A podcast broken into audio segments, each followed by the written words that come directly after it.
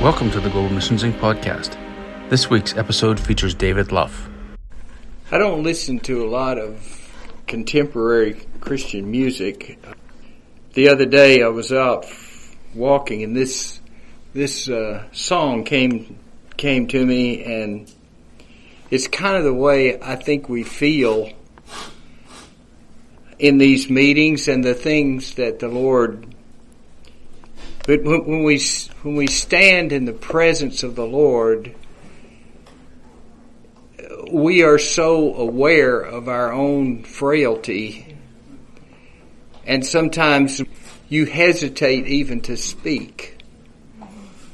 And this uh, this chorus of this modern Christian song came: "Surrounded by Your glory, what will my heart feel?" Will I dance for you, Jesus, or in awe of you be still? Will I stand in your presence, or will to my knees will I fall? Will I sing hallelujah? Will I be able to speak at all? I can only imagine. That's the way I feel this morning, and I think most of us do feel that way.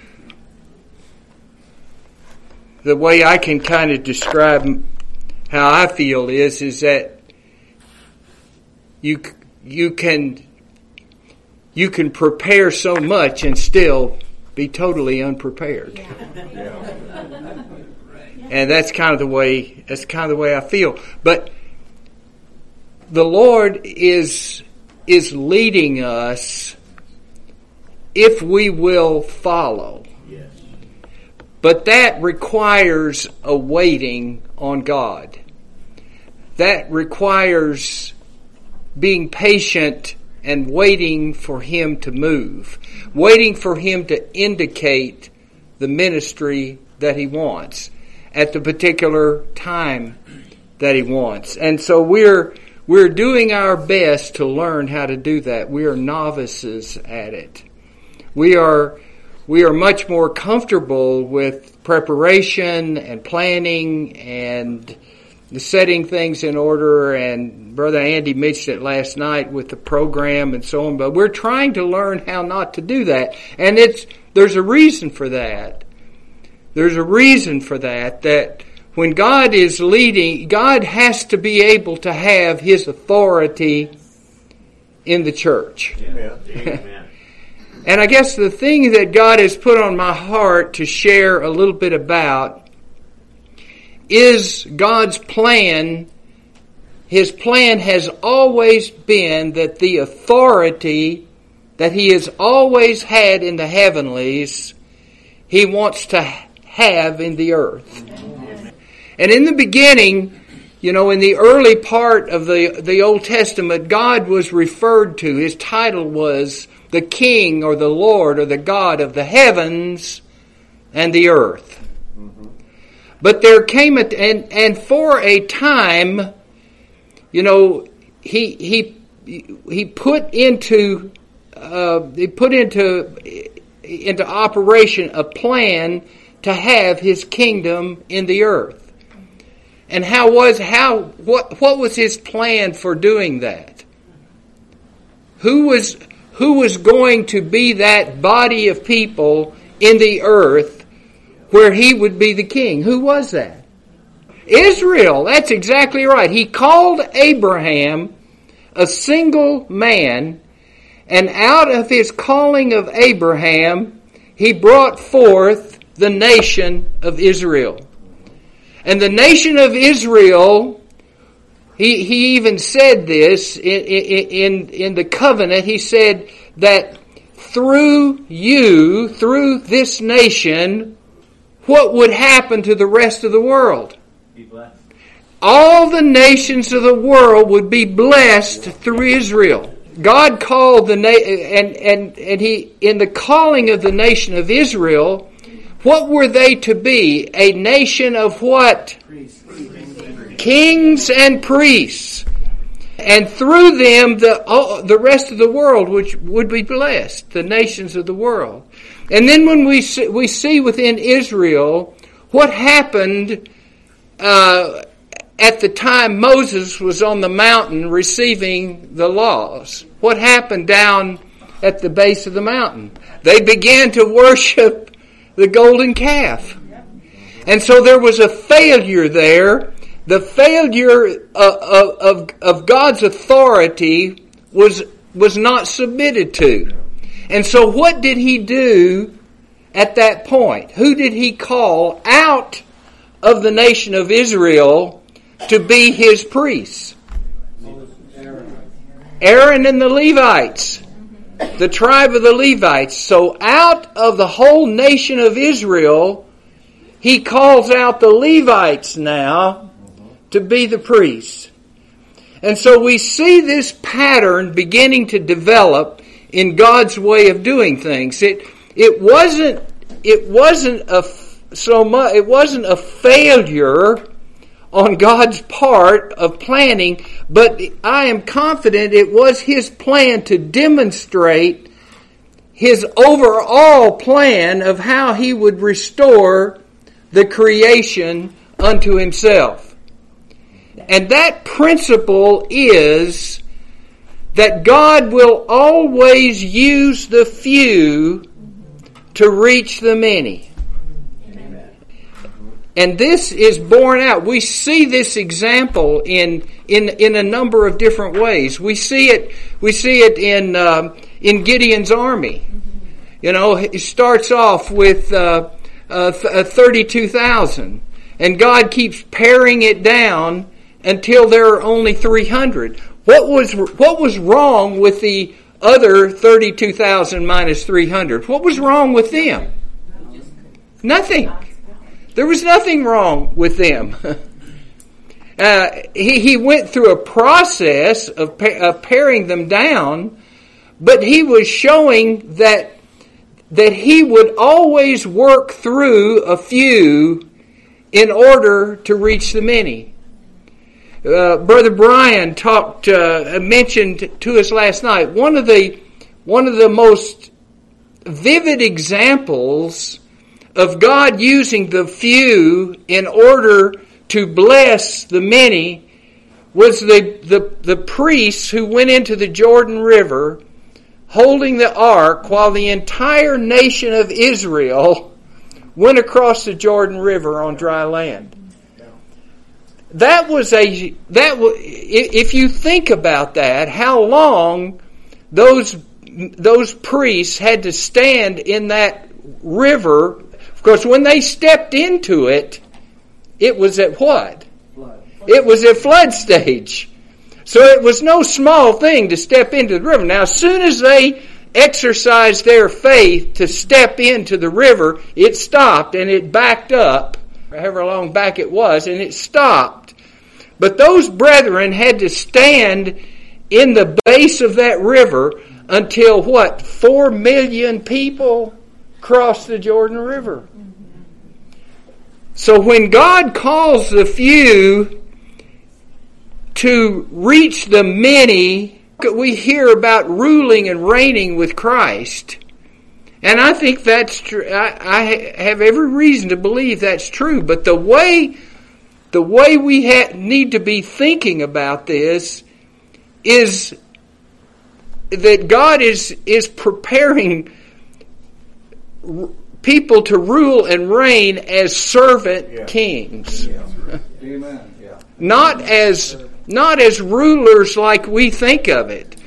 But these priests are an example of that. This is the, the time of sacrifice is not just today, that sacrifice is going to go on into the age to come.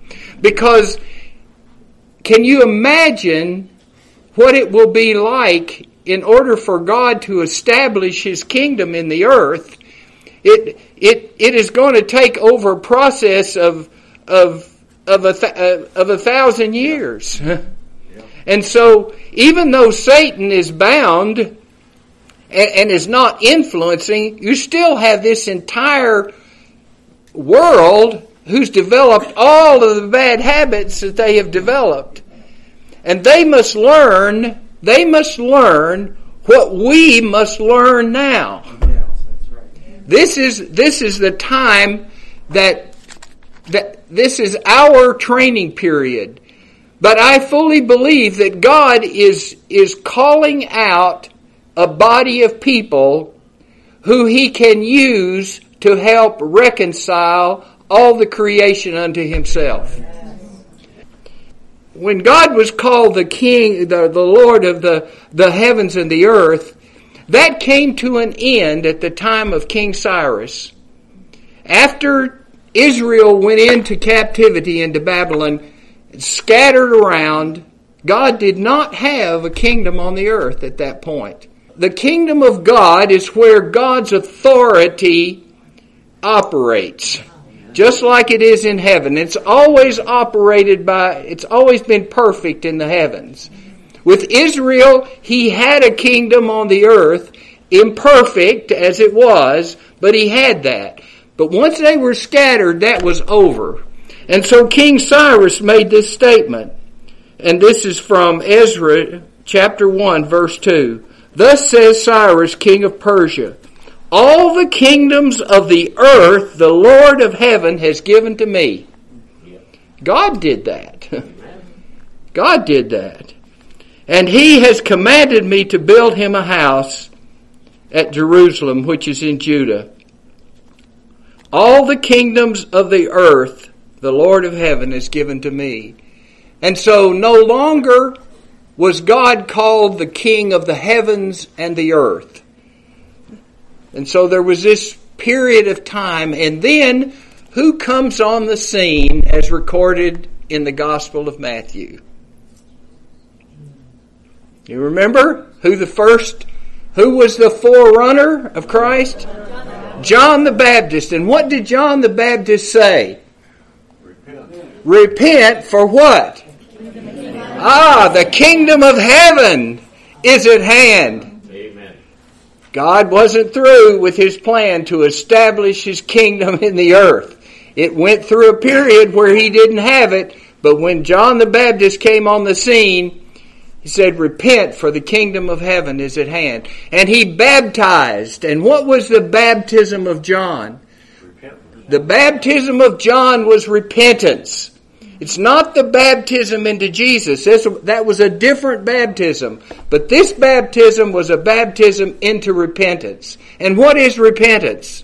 The first thing that has to be done in turning is to have that change of mind. It has to be a self recognition that I should die. I deserve to die. And that's what John's baptism was. And then Jesus came on the scene following John the Baptist, and what did he say? He said the same thing. He said, Repent, for the kingdom of heaven is at hand. And if something is at hand, where is it? It's close.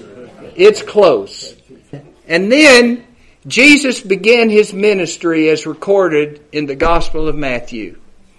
He had said, The kingdom of heaven is at hand. And then he said, fifth chapter of Matthew, and in the 17th verse, it says, Do not think that I came to destroy the law and the prophets. The law and the prophets is, is the totality of all of God's commands and Christ's teachings. It's just, it's kind of a way of thinking about it it, it's just all in one. And Jesus, what did he say about full, what fulfills all the law and the prophets? Love your neighbors yourself. okay. Do not think that I came to destroy the law and the prophets. I did not come to destroy, but to fulfill. What does it mean to fulfill? Complete. Fill up. Fill up. Complete. For assuredly I say to you, till heaven and earth pass away, one jot or one tittle will by no means pass from the law until all is fulfilled. Jesus came not only he came to do in this passage of scripture he's talking about two things. One is he's saying there is this all the law and the prophets and I have come to fulfill all of the requirements of the law and the prophets. Through my life, I'm going to live up to perfectly fulfill all of those requirements. The other thing is, is that he came to completely fill up what the law and the prophets meant, which at that time the Jewish leaders did not they didn't know that. They weren't operating that way. And, and so he had to explain, you know, like, what's murder? Well, murder is really, I'm going to fill it up. It's not just killing somebody and taking their life. It's hating your brother without reason, without cause. He said, What's adultery? Well, it's not just sleeping with somebody outside of marriage, it's lusting. It's wanting to do it in your head. So he filled all of these requirements up. And he said to us, he said, our righteousness has to exceed that of the scribes and the Pharisees, or we will no wise enter the kingdom of heaven. But Jesus begins in this in this first three or five, six, and seven chapters of Matthew he begins to teach us what the people of the kingdom will be like.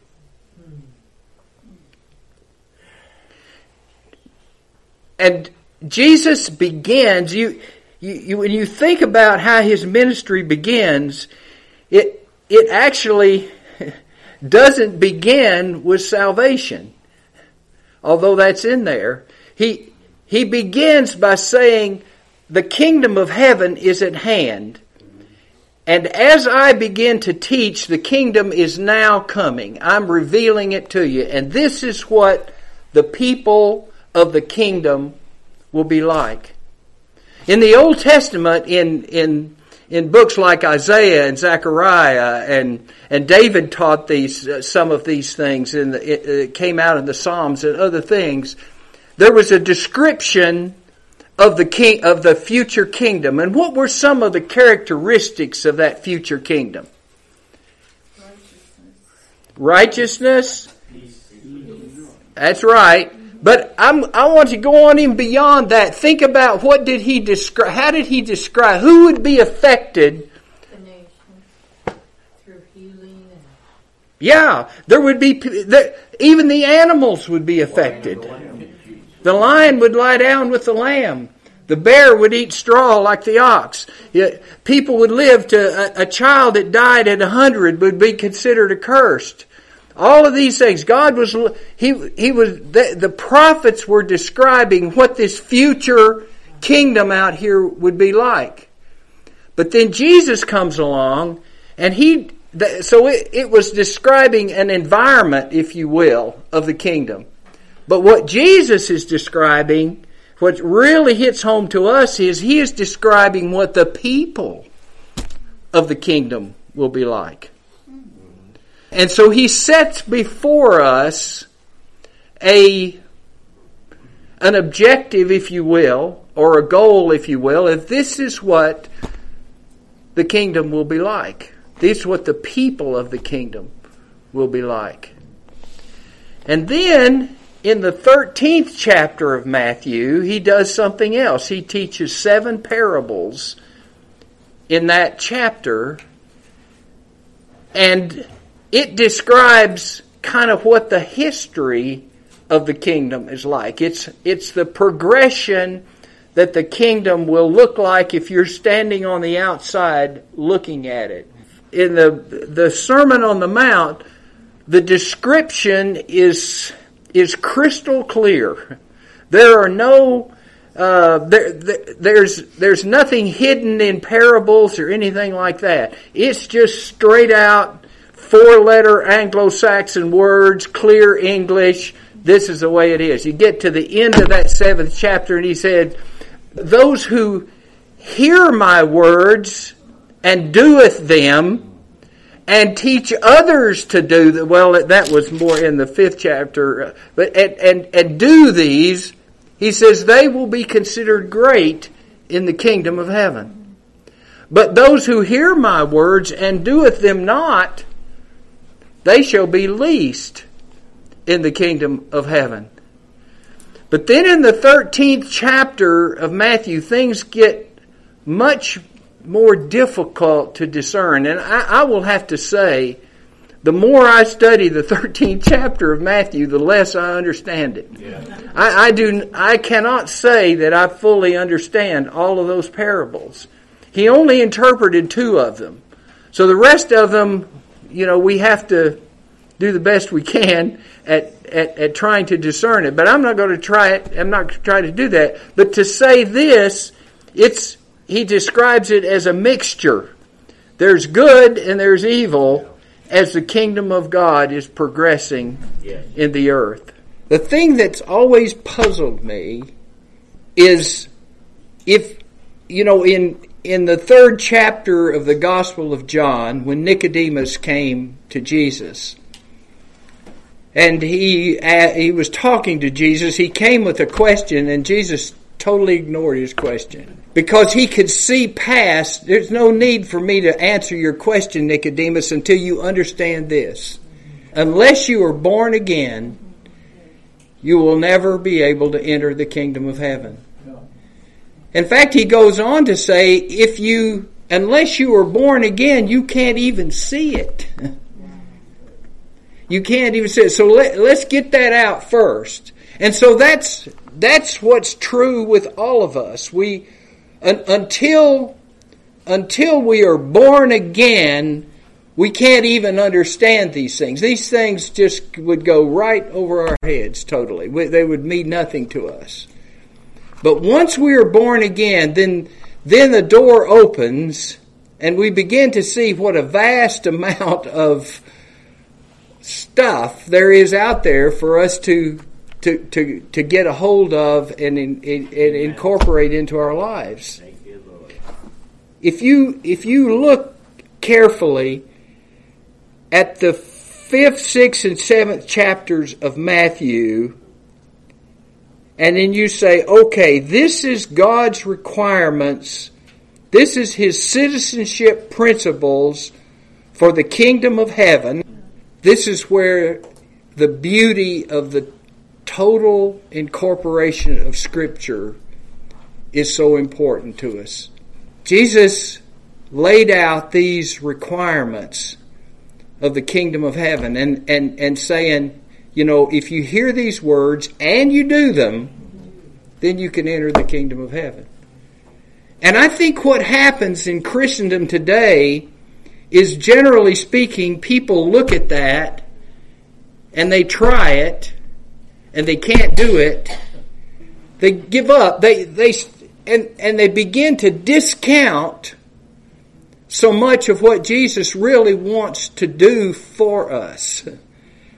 But then Paul comes along and he begins to he begins to to teach. He builds on the things that that that that Jesus taught in his lifetime. And I have to think that he learned it in that period of time that he spent over those years just alone with the Lord somewhere into that third heaven or wherever it was that he learned as he learned these things and he began to uncover them for us. And so I'd like to I'd like to spend just a little bit more time looking at something. I, it, it's just kind of the way I think about things, I guess. But I like the sequential nature of the way Paul teaches things.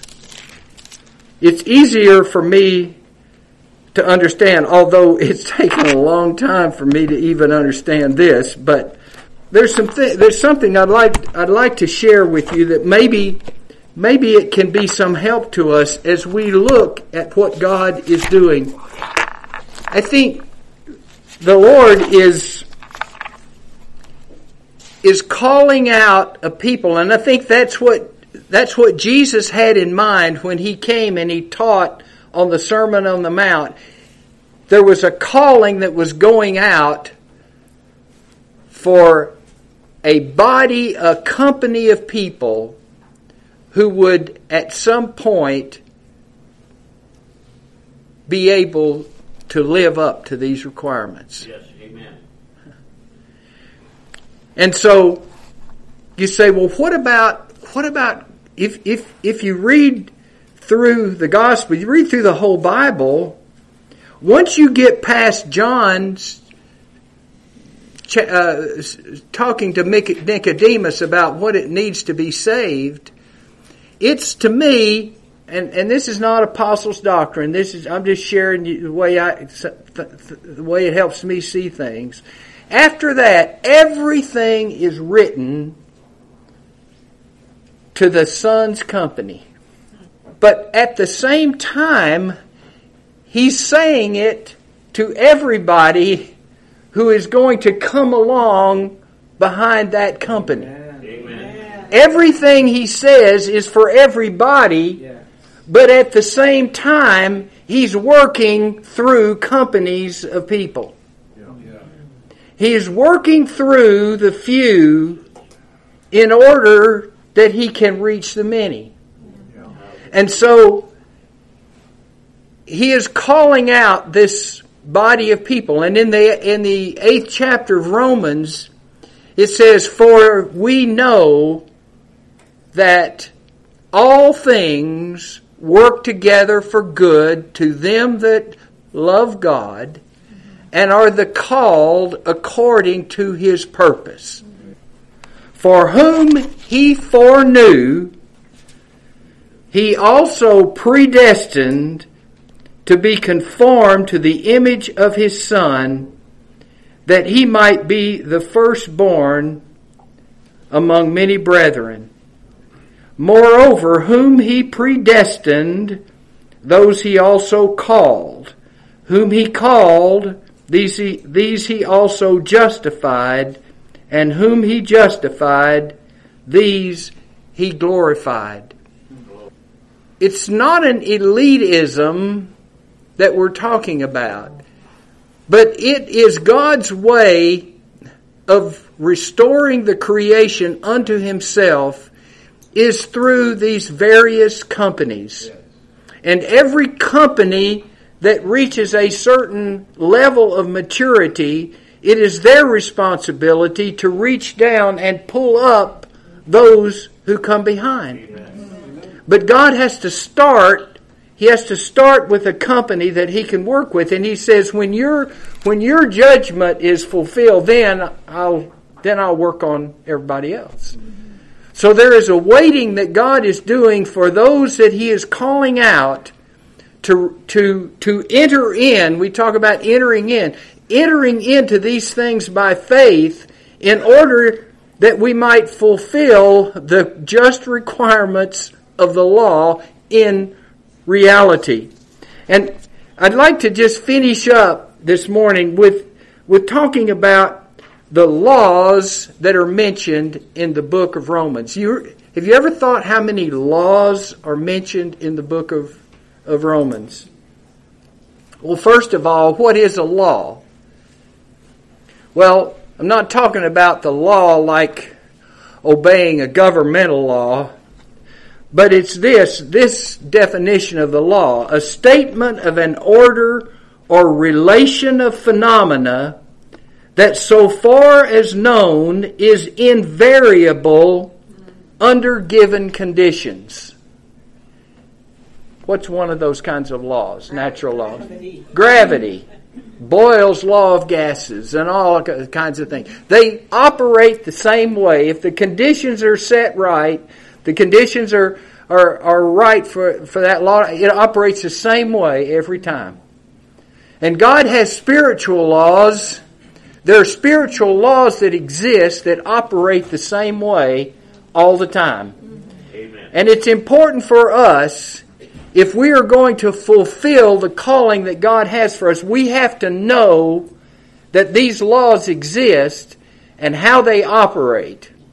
Or if we're not careful, we will think we can live within a certain con- law condition, and we can't. I don't want to go through those with you.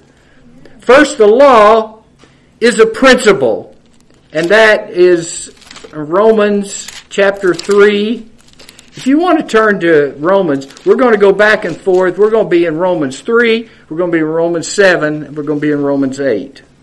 But Romans 3 and 21 says this But now the righteousness of God apart from the law is revealed, being witnessed by the law and the prophets.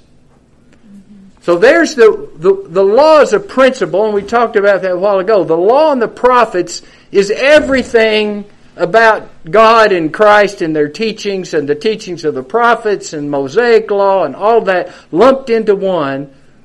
That's the law of the law and the prophets. The next law that he speaks of is the law of Moses. And that's in Romans 3, chapter verses 19 and 21. Now we know that whatever the law says, speaking of the law of Moses, it says to those who are under the law that every mouth may be stopped and all the world may become guilty before God. Verse 21 But now the righteousness of God apart from the law is revealed, being witnessed. Or, excuse me, I mean, read verse 20. Therefore, by the deeds of the law, no flesh will be justified in his sight, for by the law is the knowledge of sin. So, why did God send the law of Moses? For knowledge. For what? Knowledge. Knowledge of what? Sin. Sin. That's exactly right. He sent the law to show us what sin is. And to make sin exceedingly sinful in our minds. That was the purpose of the law. He did he never intended or that, that, that the Israelites could obey the law. Otherwise, he wouldn't have had all these sacrifices as part of it because he knew they could not meet it. But he wanted to show them what the law was and how deficient they were in being able to keep it. And the sacrifices were pointing to the one sacrifice that was going to settle this issue. And so the next law is called the law of faith. And in Romans the third chapter, again, and verses 27 and 28. But where is boasting then? It is excluded. By what law? Of works? No. But by the law of what? Law of faith. Law of faith. Therefore, we conclude that a man is justified by faith apart from the deeds of the law. So, what did Brother Brian say this morning about Martin Luther? You know, when he began to restore these truths, this was the one he restored first. The just shall live by faith. Now, there was a justification that occurred by faith, that occurs by faith when we believe in Christ. And for many Christians, that's, that's good enough. They are satisfied with that, with that. And they can go to church every Sunday and hear the same sermon about believing in Jesus by faith over and over again. And they are satisfied with that. And I think God has allowed them to be satisfied with that. He is not frustrated because all Christians are not accepting these truths that have been so wonderfully revealed to us. What we do to deserve it? Nothing. we just we just were and somebody crossed our path and somebody said something or somebody taught something and it's you know something happened in your heart and you begin to something begin to stir was that because of how holy we were in order for that no it had nothing to do with that it was god's foreknowledge that that that caused that to happen so that's the, the law of faith is what justifies us. It secures our position before Christ. Therefore, therefore, there is now no condemnation to them which are in Christ Jesus. We have been justified. It's just if we had never done it. It put it. We have a position in Christ in heavenly places. We are seated in Christ in heavenly places. Nothing can change that. The law of faith, how wonderful. Praise God for it. God. Now, we get into the seventh chapter of Romans and we begin to see where Paul either whether he went through this personally or whether this was just a way of explaining, I don't know. But I know for me, it's the real thing. it's what I've gone through. So I can I can testify to it personally. And let's go to Romans 7, verse 23. He's talked about the law of Moses. He's talked about his inability to, to keep it. And in verse 23, he says, But I see another law in my members, warring against the law of my mind and bringing me into captivity to the law of sin which is in my members. So in this verse, he mentions two different laws the law of the mind and the law of sin in the members. And he says the law of the sin in the members has greater authority than the law of his mind. Now let me let me share with you a, a practical way of kind of uh, of seeing that. How many of us, when we are inspired with zeal, that we are we are set our minds on the fact that we are going to keep we are going to meet the requirements of Matthew five, six, and seven. Have you ever done that? Oh, Made up your mind. I'm going to do this today. I'm going to get up this morning and I am going to pick out something. I'm not going to hate anybody today. or I'm not going to have any lustful thoughts. Or I'm not going to do such and such or whatever it is. And before you get your teeth brushed and your face washed, You've already had some impure thought, or you've had some uh, thought of a critical of, of another Christian, or whatever it may be. So no, this is one we have to really be careful of. We do not have the, the, the law of sin in our members is greater than the law of our minds. So we have to be careful of that. And so we just already mentioned the law of sin in the members. You know, in the in, in first John it says, if we say we have no sin, what? We lie and the truth is not in us.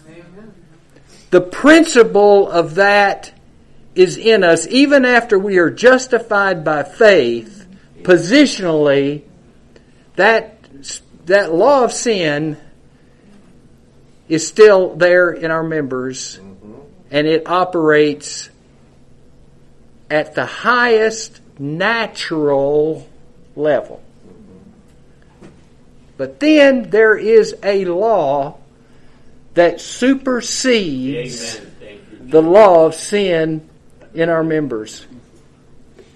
And what is that? the law of the Spirit of life in Christ Jesus. Amen. Amen.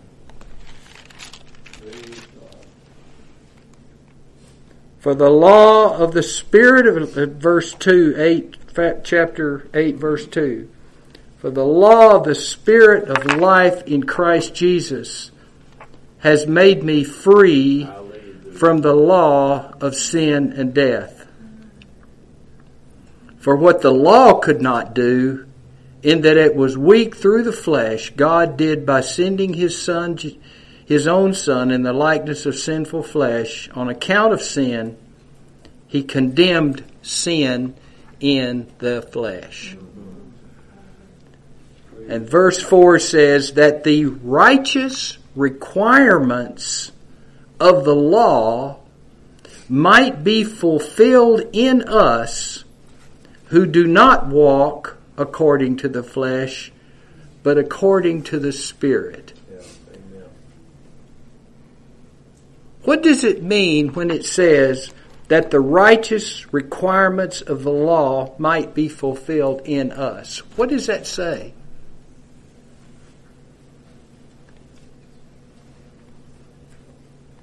Do we have even the courage to admit it? It's saying that, that if we walk by the Spirit, if by the Spirit we mortify the deeds of the body, we shall live. Amen. It's saying that the righteous requirements of the law, Hallelujah. as spelled out, for example, in the fifth, sixth, and seventh chapters of Matthew, we can fulfill them. Uh, uh, that's almost too much to think that that could be possible. But it says it right here. It's not, it's not talking about the justification part.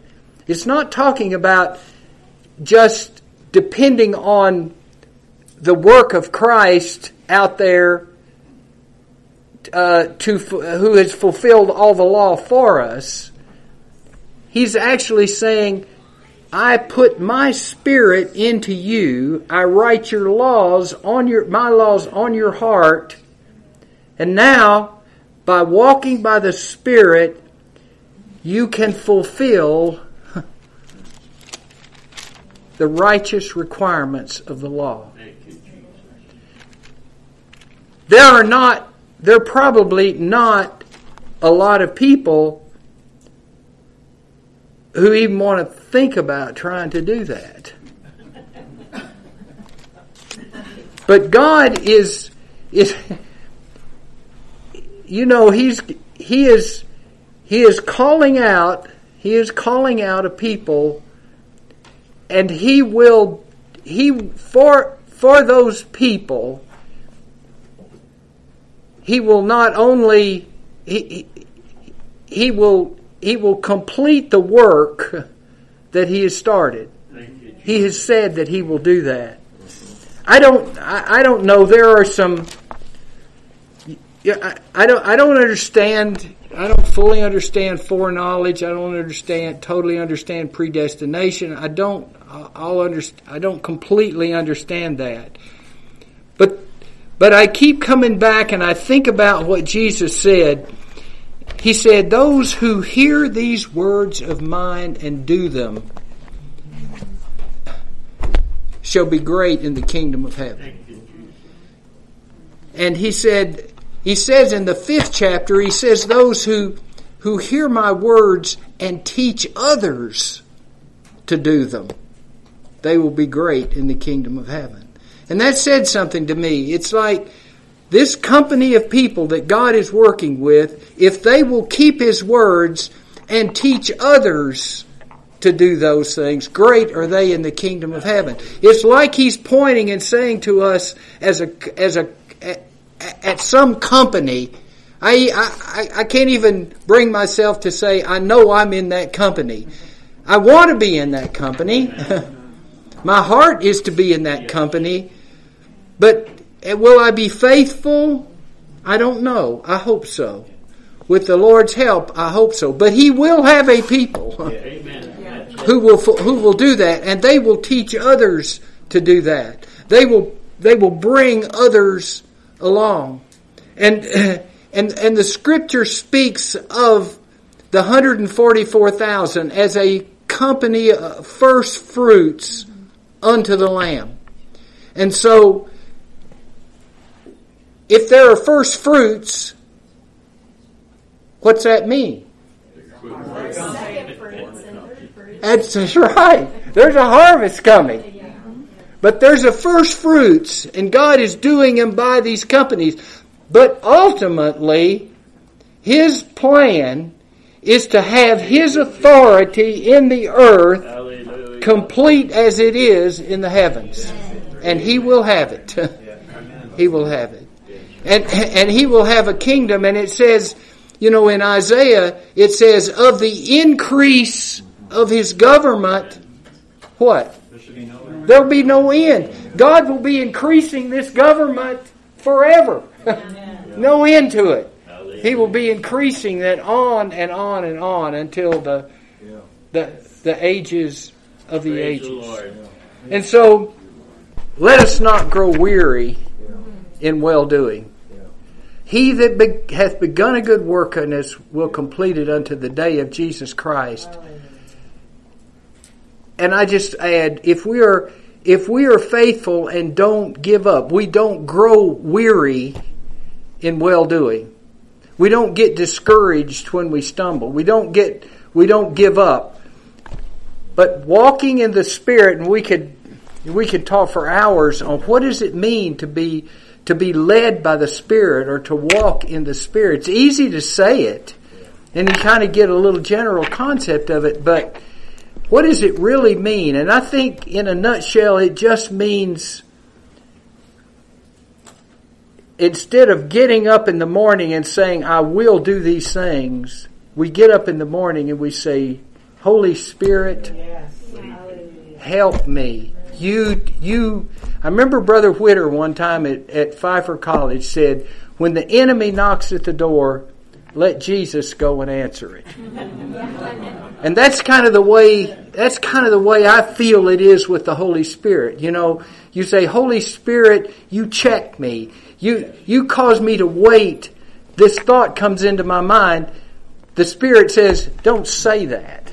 Just because you thought it doesn't mean it has to be said. You know? And you the more we do that, the more we are learn to be led by the Holy Spirit. It's a process, and it takes a lifetime. But let us not grow weary. If you would like more information about the moving of God's Spirit or resources for your spiritual life, please visit our website at www.globalmissionsinc.org.